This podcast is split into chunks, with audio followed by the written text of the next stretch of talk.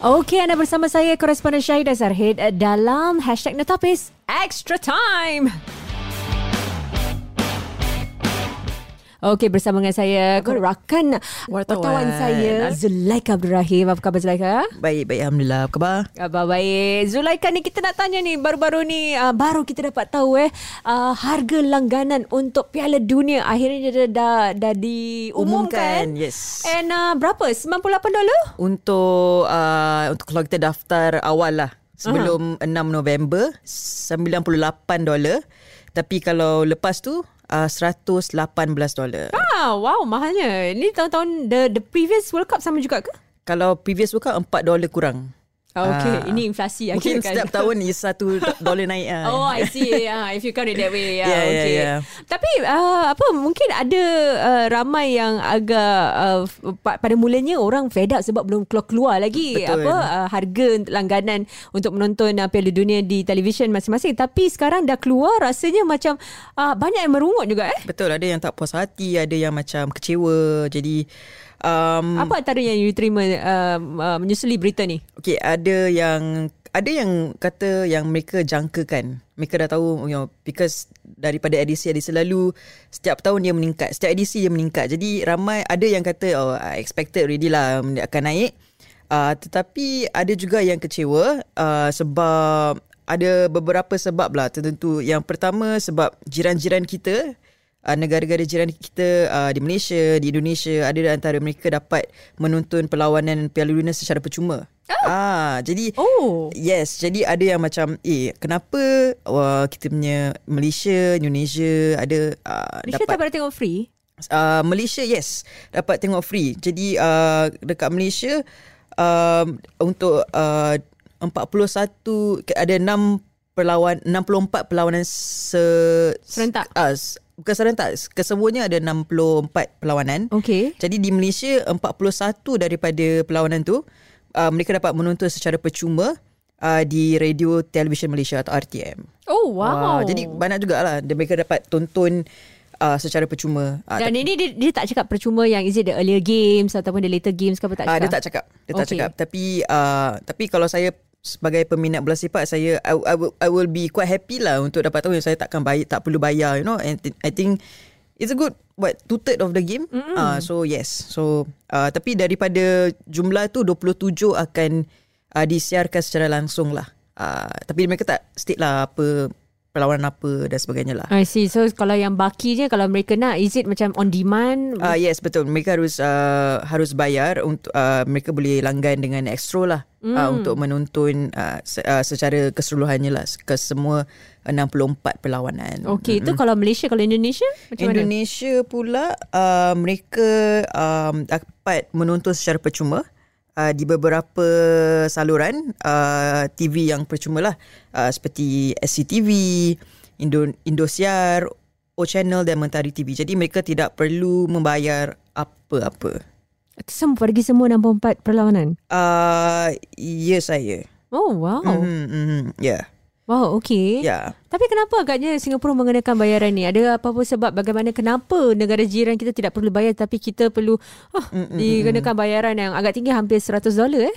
Ya, jadi um, apa yang saya faham lah eh, tentang uh, mengapa um, ia menjadi uh, kita harus bayar ya, um, harga yang agak mahal berbanding dengan negara-negara lain sebab uh, ada satu edisi ni di mana uh, ada macam pergaduhan antara dua syarikat uh, atau pengendali uh, kabel di Singapura. Mm-hmm. So Singtel and, and Starhub lah. So there is a, a bit of a battle between them uh, dan disebabkan itu um, because setiap kali setiap tahun mereka harus uh, bid for the for the rights. Mm. So uh, dan kedua-duanya akan macam lawan antara satu sama lain untuk uh, kata orang tu mendapatkan hak tu untuk channel mereka sendiri. Hmm. Jadi disebabkan pergaduhan itu pada beberapa edisi lalu, jadi dia punya benchmark tu just keep on increasing. Ah. Uh, jadi lama lama kelamaan macam kita dapat lihat kita akan bayar lebih banyak berbanding dengan edisi sebelumnya. Hmm. So that's that's one reason lah kenapa uh, berbanding, berbanding dengan other countries we are paying more. Okay. Yeah. Uh, is there anything that the government can do or you know like macam uh, you know to to get like the rights so that maybe can can show in our free to air punya apa saluran ke mm-hmm. apa channel 5 dan sebagainya. Yes, jadi untuk tahun ni uh, Mediacorp eh akan me- menyiarkan 9 perlawanan secara percuma lah.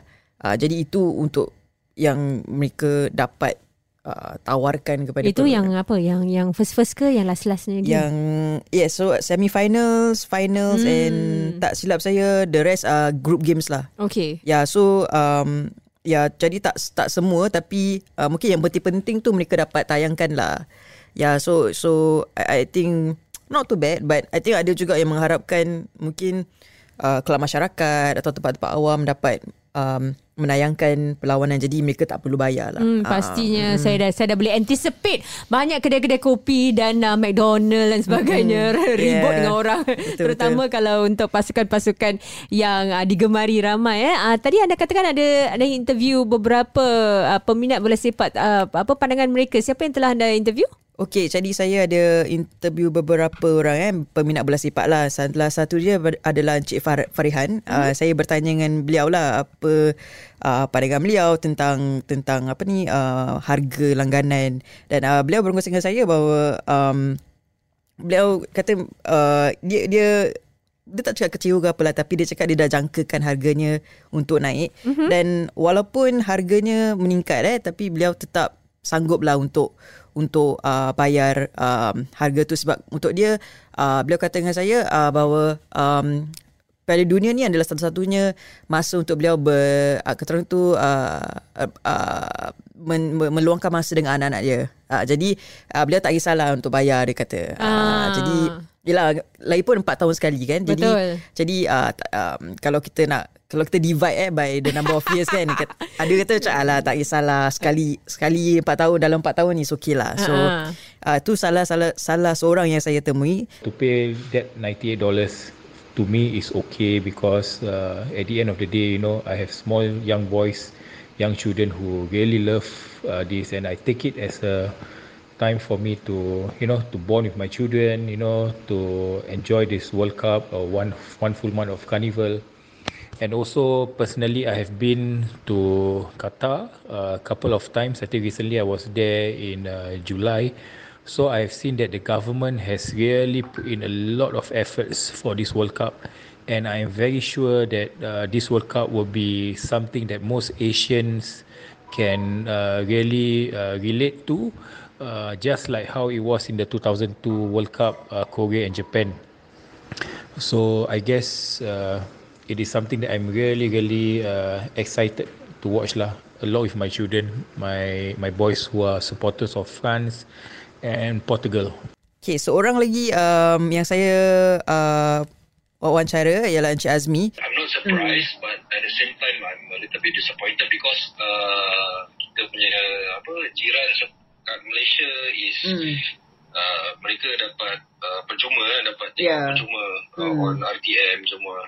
So so yeah, kalau macam uh, I feel that apa tu um, football bola sepak tu is macam apa is a community bonding tau. Hmm, So uh, ya yeah, as community uh, dapat bersatukan uh, masyarakat Mm-mm. uh, menonton uh, bola sepak di televisyen di apa community center apa semua. Betul. Uh, so um, kalau Kena bayar tu rasa macam a bit a bit faham ya Ya. yeah. dia boleh berkata dia dah dia dah jangka lah ya sebab uh, sebab kita kan dalam situasi infl- inflation kan inflasi kan jadi beliau dah kata uh, dia dah jangka dan dia tak terkejut lah uh, tapi uh, untuk beliau uh, dia merancang untuk berkongsi langganan tu dengan kawan-kawannya Oh, Ah. boleh eh? boleh maksudnya macam mungkin satu orang beli Ha? lepas tu tayang kat rumah dia semua datang Ah, lepas tu mungkin mungkin harga tu Selamatlah isteri-isteri yang kat Ah, ah. dan saya rasa yang yang yang saya saya selalu uh, saya tengoklah jadual untuk perlawanan perlawanan Piala Dunia pada tahun ini. Ah. Uh, perlawanan dia ada Kebanyakan? yang 11 malam, 12 Hmm. pagi, 3 pagi. Ah, jadi tak tidur lah namanya. ah, Ah, jadi uh, 24 hours lah rumah buka. Yang jadi sengsara nanti orang-orang rumah tu nanti memakak kat Mungkin luar jadi macam hotel lah. betul betul. Siap bantal je lah saya, saya. Ah. Jadi um, Jadi itulah Saya rasa ramai juga yang Yang mungkin akan kongsi Harga uh, Akan kongsi um, uh, Harga langganan lah Jadi Poket tu tak rasa Berat sangat lah Hmm, okay. Alah lagi pun kalau anda boleh tap tap apa tu uh, negara jiran punya Eh, saluran. boleh Yeah. tengok kat situ juga. Betul-betul Tak digalakkan Tapi uh, Pandai tahu-tahu je lah eh. Baik, betul betul nak hidup. Ah. Okey. Uh, dan uh, ingin tanya uh, saya juga ingin uh, apa tanyakan tentang apa persediaan Qatar uh, mm-hmm. untuk menjadi host bagi uh, FIFA World Cup 2022 ni dari segi infrastruktur ni kalau tidak silap saya saya lihat uh, semua telah uh, wah siap dibina begitu gah sekali. Mm-hmm. Uh, apa uh, apa pelaburan yang telah dibuat untuk membina stadium-stadium baru ni mencecah sampai berapa? Berapa bilion eh? Berapa bilion dollars Yes Ha. So mungkin kalau boleh you berikan uh, sedikit ulasan tentang infrastruktur yang uh, infrastruktur dia prasarana mereka apa yang telah mereka siapkan uh, untuk uh, menjadi host bagi uh, antara apa tu sports event uh, yang paling diminati ramai ni. Mm-hmm. Jadi untuk Qatar ni uh, ia dek- pertama kali diadakan di negara Arab ya. Jadi saya percaya uh, kerajaan di sana uh, ingin um, kata tu menganjurkan kejoanannya dengan baik lah dan uh, antaranya adalah untuk uh, membina tujuh stadium baru. Mm. Dan stadium ni semua um, uh, unik eh. Setiap daripadanya unik uh, dan uh, dapat menampung ribuan rat puluhan ribu orang yang uh, ke sana. Jadi um, mungkin boleh bayangkan macam national stadium kita Wow. uh, kali tujuh. Macam oh, itu wow, semua state of the art eh? Uh, semua state of the art. Dan kalau anda lihat gambar-gambar yang uh, yang dipaparkan di uh, media sosial sebagainya is state of the art punya kind of stadium lah. Modern dan sebagainya. So so boleh jangkakan uh, pengalaman yang yang yang yang menarik lah bila menonton di sana Dari segi tadi saya uh, apa penghawa dingin juga di I- yes, saya- diterapkan eh di setiap stadium ke apa kerana ialah cuaca di sana pun Betul. agak-agak bahang dan sebagainya. Mm-hmm. Jadi um, ya jadi betul kata Syeda uh, memang uh, semua daripada st- uh, semua stadium yang dibina tu uh, mereka uh, dilengkapi dengan uh, apa tu kemudahan yang dapat mengawal um, cuaca di sana lah seperti kita tahu di Arab kan uh, agak agak panas eh. Hmm. Jadi uh, untuk untuk uh, isu tu jadi mereka pun uh, menetapkan uh, macam hawa dingin dan sebagainya memastikan uh, kondisi tu um, keadaan tu sesuai lah untuk pemain-pemain bermain nanti. Oh, Uh, wow. jadi bawa jaket lah agaknya. Eh, tak adalah saya tak tahu. Tapi uh, saya harap pun juga ada crowd control eh kerana kalau kita lihat uh, apa yang berlaku awal bulan Oktober uh, lalu eh uh, di Kanjuruhan Stadium di Indonesia di mana mm-hmm. uh, terdapat uh, macam stampede eh going on eh Yes. kerana ke, apa kapasiti uh, penonton tu tel- melebihi apa yang boleh mm-hmm. ditampung oleh uh, stadium tu jadi kita harap uh, perkara yang serupa tidak berlaku uh, atau apa-apa yang uh, yang tidak diingini lah berlaku eh Hmm, betul. Saya rasa um, apa yang berlaku yang apa yang berlaku di Malang Indonesia tu menjadi satu pengajaran lah untuk kita semua sebab uh, lepas pandemik kan kita I mean dalam semasa pandemik tu kita terkurung di rumah. Jadi kita biasa dengan yalah ada tempat sendiri dan sebagainya. Tapi bila kita di luar dengan ri, ratusan ribuan orang kita kena lebih kata orang tu berhati-hati. Hmm. uh, dan juga um, ya yeah, kita I mean we were, kita akan jangankan ramai orang di sana. Tapi saya rasa yang penting kita um, saya terbaca satu artikel ni tentang cara-cara untuk uh, kata orang tu uh, ways to cope with situation like that lah macam stampede dan sebagainya antaranya kalau uh, saya terbaca eh, kalau saya ingat uh, kalau terjatuh telefon tu dan dalam anda dalam uh, a big crowd and people are pushing Hmm. uh, don't bother to take your phone Oh ya ke? just because the moment you take your phone someone might step over you Eh seramnya. Yeah, so so ada yang macam yeah, so ada guide lah bimbingan untuk uh, pergi ke ke acara-acara besar macam gini kan. Hmm. Uh, atau atau ada yang kata macam uh, bila dalam keadaan itu jangan pekik. So jangan pekik sebab you are losing your oxygen. You are wasting your energy and oxygen. Oh. So the best is just you know protect yourself and then you know make sure there is some space between you and the person next to you so I think untuk siapa-siapa yang pergi ke acara-acara sebegini tak tak semestinya Piala Dunia ke music festival ke ataupun di Singapura uh, saya rasa kita kita sebagai seorang uh, um, you know as as a, as a person attending kita kena macam just be mindful lah mm-hmm. be mindful lah. so you also don't know kan kadang-kadang betul so yeah so Ya, kita lihat apa yang berlaku di Taiwan kan baru-baru ini macam memang agak mengerikan dan uh, uh, agak sedih jugalah uh, melihat keadaan di sana kerana ini sesuatu yang boleh dikawal sebenarnya. Betul. You pernah pergi any of the event macam gitu tak? Ada macam um, match-match ke ataupun apa ke yang Kalau- dalam keadaan hmm. yang cukup uh, rapat dan uh, ini sukar untuk mungkin nafas dan sebagainya ke apa ke? Mm-hmm. Um, kalau kalau perlawanan bola sepak mungkin yang yang paling besar dekat uh, National Stadium lah macam bila it's a pack.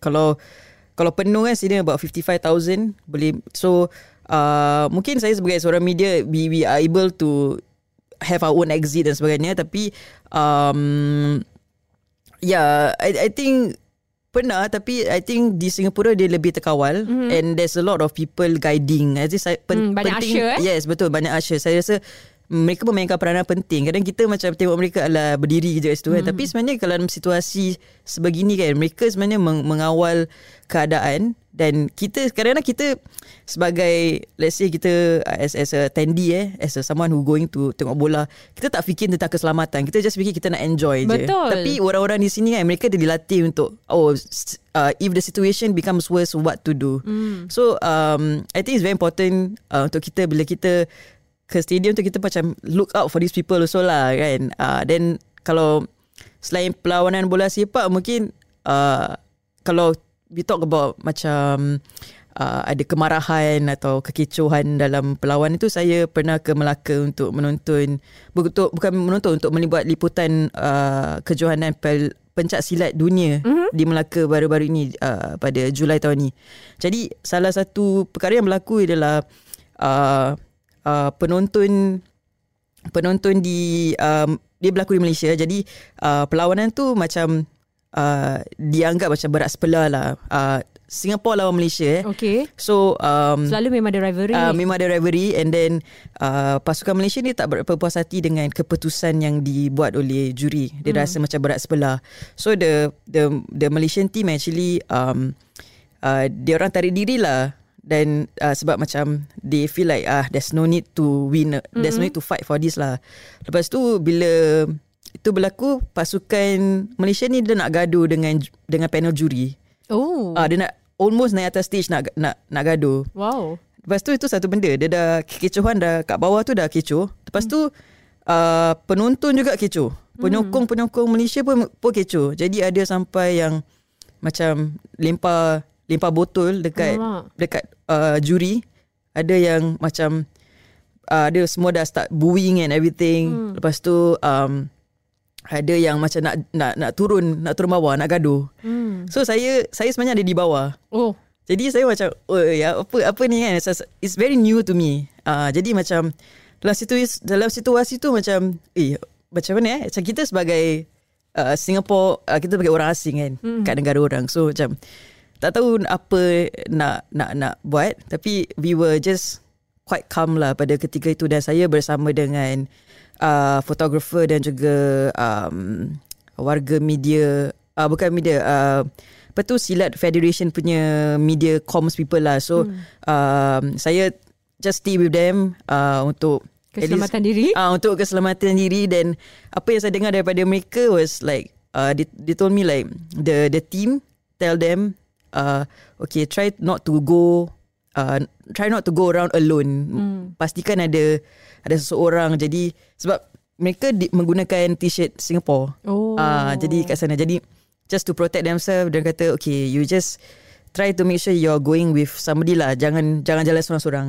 Uh, so uh, itu macam pengalaman pertama saya lah dan saya macam sampai sekarang saya macam masih ingat lagi. Hmm. Uh, tak trauma eh? tak trauma lah. Ha, tapi macam agak menggerunkan jugalah Ya, eh. ya, ya. Sebab kita tak tahu kan macam mana uh, dan mereka uh, pendukung sana agak fanatik. Hmm. Ya, so kita tak tahu macam mana apa yang ap, I mean dia orang pun berani juga kan. Kita tak tahu apa yang orang boleh buat. So uh, just just have to be careful lah. Betul Yeah. dan uh, kadang-kadang uh, ini juga boleh menjadi pencetus kerana apa yang berlaku di Kanjuruhan Stadium pun kerana ketidakpuasan penonton. Betul. Eh yang uh, telah turun padang dan Mm-mm. kemudian telah mencetuskan macam sort of a catalyst eh uh, untuk orang lain pun macam terus menunjukkan kemarahan dan ketidakpuasan hati mereka sehingga apa pihak tentera perlu datang untuk meleraikan uh, apa uh, crowd kat situ eh. Mm-mm. Uh, Jadi macam untuk Melaka tu um, bagaimana mereka macam penganjur harus me, uh, mereka yang mereda meredakan keadaan lah. Jadi dia dia kata kepada penyokong kat situ, okay kita sebagai tuan rumah kita kena you know show good example bla bla bla. Jadi dari situ mereka pun tenang dan perlawanan ha- uh, berterusan lah. Jadi saya rasa penganjur kena plays an important part lah untuk untuk macam perkara macam ini uh, sebab Yalah you you you are the person yang uh, sebab kita kadang tak boleh kontrol uh, Betul. reaksi peminat penyokong kan kadang-kadang mereka datang uh, tujuan mereka tak fikir pasal keselamatan tapi lebih kepada saya nak sokong dan mm. saya nak you know like make my Negak. ticket make my Mm. ticket worth it you know bila Ah. datang tengok you know I mean some people pay quite a bit of money right so uh, and then ada yang tak mesti nak kena menang tak nak kalah so Mm. I mean you you meet with all sorts of uh, orang dengan pelbagai um, karina right so uh, yeah Jadi kadang-kadang mereka juga apa uh, penon, uh, penyokong fanatik ni kadang-kadang uh, apa terlamp, terlampau emosi. Betul, betul. Eh, kepada terhadap keputusan yang diberikan. Macam nak nyanyi pula lagu fanatik. uh, silakan Fanatik fanatik. Okey, baik terima kasih banyak uh, uh, Zulaika kerana uh, berkongsi uh, untuk uh, extra time kali ini. Uh, mungkin uh, seterusnya kita dalam uh, episod seterusnya kita nak bincangkan tentang apa pula nanti the coming of the World Cup. betul Ah. mungkin kita boleh berbual pasal pasukan-pasukan yang akan bertanding Ah, jika anda ada pasukan kegemaran anda, jomlah kongsikan kita dekat IG ke dekat uh, Facebook. Uh, InsyaAllah kalau kita boleh bacakan komen-komen anda ataupun uh, di di kedua-dua media sosial ni akan kita bacakan dalam hashtag Notapis Extra. time Alright.